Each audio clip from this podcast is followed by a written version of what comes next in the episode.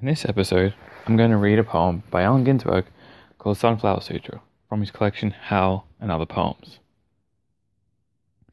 Sunflower Sutra. I walked on the banks of the Tin Can Banana Dock and sat down under the huge shade of a Southern Pacific locomotive to look at the sunset over the Box House Hills and cry.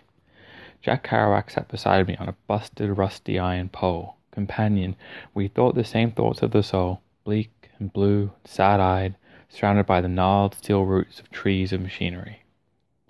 The oily water on the river mirrored the red sky. Sun sank on final Frisco peaks. No fish in that stream. No hermit in those mounts. Just ourselves, rheumy eyed and hung over like old bums on the riverbank, tired and wily. Look at the sunflower, he said. There was a dead grey shadow against the sky, big as a man, sitting dry on top of a pile of ancient sawdust. I rushed up enchanted. It was my first sunflower. Memories of Blake, my visions, Harlem, and hells of the eastern rivers, bridges and clanking Joe's greasy sandwiches, dead baby carriages, black treadless tires forgotten and unretreaded, the palm of the riverbank, condom and pots, steel knives, nothing stainless, only the dank muck and the razor sharp artifacts passing into the past. And the grey sunflower poised against the sunset, crackly, bleak, and dusty, with the smut and smog and smoke of olden locomotives in its eye. Corolla of bleary spikes pushed down, and the broken like a battered crown, seeds fallen in out of its face. Soon to be toothless mouth of sunny air, sun rays obliterated on its hairy head like a dried wire spider web. Leaves stuck out like arms out of the stem, gestures from the sawdust root, broke pieces of plaster fallen out of the black twigs, a deadly fly in its ear. Unholy, battered old thing you were, my sunflower, oh my soul, I loved you then. The grime was no man's grime, but death and human locomotives.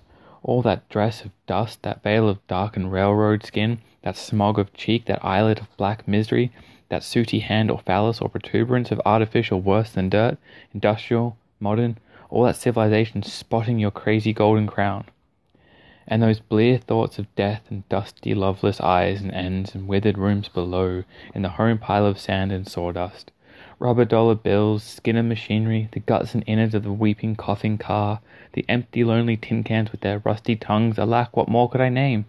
The smoked ashes of some cock cigar, the cunts of wheelbarrows and the milky breasts of cars, worn out asses out of the chairs and sphincters of dynamos.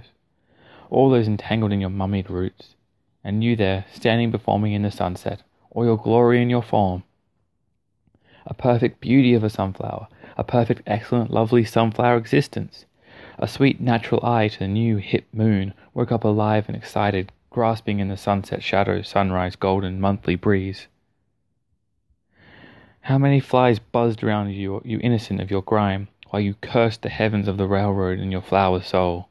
Poor dead flower, when did you forget you were a flower?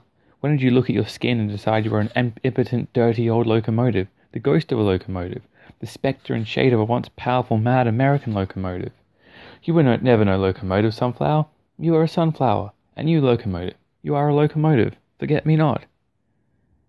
So I grabbed up the skeleton thick sunflower and stuck it at my side like a scepter, and delivered my sermon to my soul, and Jack's soul, too, and anyone who'll listen. We're not our skin of grime. We're not our dread, bleak, dusty, imageless locomotive. We're all beautiful golden sunflowers inside. We're blessed by our own seed and golden, hairy, naked accomplishment bodies, growing into mad, black, formal sunflowers in the sunset, spied on by our eyes and under the shadow of the mad locomotive, riverbank, sunset, Frisco, hilly, tin can, evening, sit down, vision. Thank you for listening.